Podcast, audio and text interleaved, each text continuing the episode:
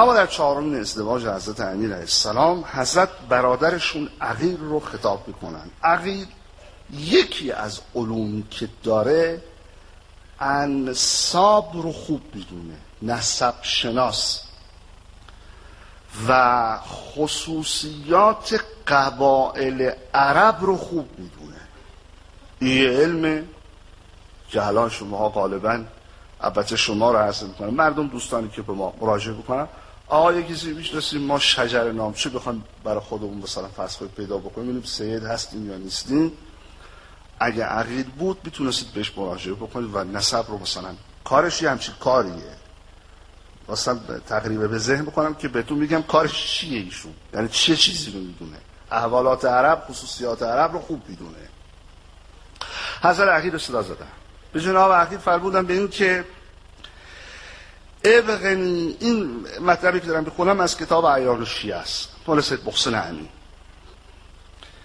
من گاهی اوقات مسادرم رو بیان می‌کنم گاهی اوقات نمی‌رسم بیان بکنم. ولی شما بدونید که من حرف بدون مدرک نمی‌زنم. چون عرض کردم سر پرسلات با چیکار بکنم؟ جواب بدم. ابغنی امرأتا ولدتها الفحولت من العرب. یه زنی رو برای من انتخاب کن که آبا و اجدادش فهلان عرب بوده باشن. شجاعان عرب بوده باشن. یعنی این دختری که می‌خوای برای من انتخاب بکنی از یک خانواده شجاع دلیر پهلوان انتخاب کن. لعتزوجها تا با اون دختر ازدواج کنم. فتل دلی غلام فارسا تا خدا از قبل اون یک پسر قهرمان و پهلوان به من بده.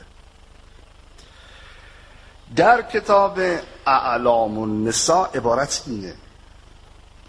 در کتاب اعلام النساء عبارت اینه. حضرت فرمودن به این که ابغن امرأتا ولدتها الفهولت من العرب.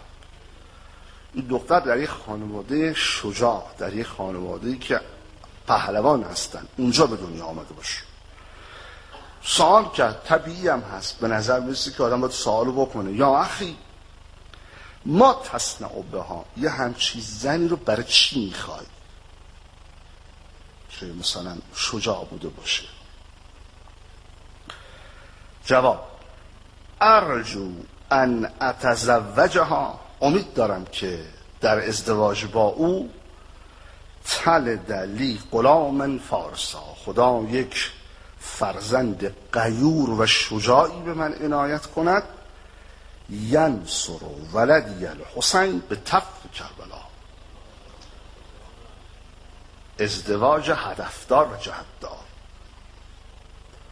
بچم حسین رو در واقعی کربلا کمکش می‌کنه این دو تا عبارت آخر مال کتاب شما. اعلام نسا یه فکری کرد بلا فاصله ذهنش متوجه این معنا شد. ان انت ان فاطمه بنت هزام کلابیه. قافل از فاطمه دختر هزام نشو از قبیله کلابیه. اینو نباید فراموشش کرد. فانه لکس فعل عرب اشجع من آبائها ولا افرس. پهلوانتر و سوارکارتر از آبا و اجداد این دختر در بین توایف عرب وجود نداره. در بین توایف عرب. خب داداش تو که معرفی کردی حالا عبارت مال من زحمت خاصگاری هم با خودت. جناب عقید رفتن پیش هزام هزام فاطم پدر فاطمه است. سلام و احوال پرسی عقید فرمود هزام اسکت بله گفت برای تو شرافت دنیا و آخرت رو آوردم این خواستگاری چجوریه شرافت دنیا و آخرت رو آوردم چه خبره گفت اومدم. از دخترت برای برادرم علی ابن ابی طالب خواستگاری کنم. به جهت حسب و نسب اصیل و بزرگی که داری برادرم علی خواستار این معنا شده که داماد خاندان شما بشه حالا جواب پدر زن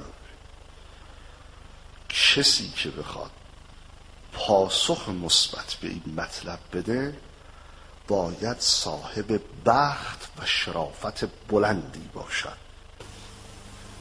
یعنی من باید خیلی شریف باشم خیلی خوشبخت باشم علی بشه دامادم ولی علی اجازه بده مطلب رو با اهل خانه مطرح کنم. آمد خونه. جناب هزان وارد خانه شده.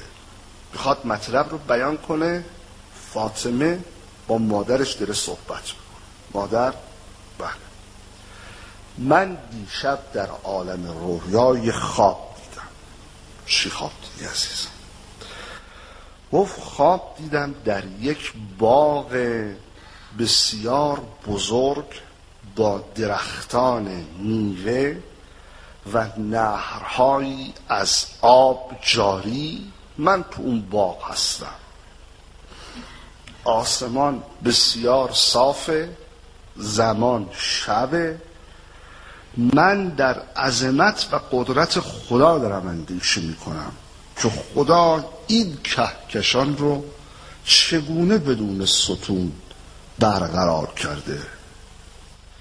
که ناگهان دیدم ماه به همراه سه ستاره در دامن من قرار گرفت. از بالا افتاد روی دامن من. ما در جواب داد که احتمالا تو با یه مرد بزرگواری ازدواج خواهی کرد و از قبل آن مرد دارای چهار فرزند خواهی شد. که یکی از اونها برجسته تر از بقیه است. پدر آمد تو گفت تو واقعا درسته. گفت چی درسته؟ گفت هم خوابی که دخترم دیده هم تعبیری که تو کردی. گفت مگه مطلب چیه؟ گفت مطلب اینه که علی ابن عبی طالب از فاطمه خواستگاری کرده. ازدواج انجام شد. فاطمه آمد به خانه علی ابن عبی طالب.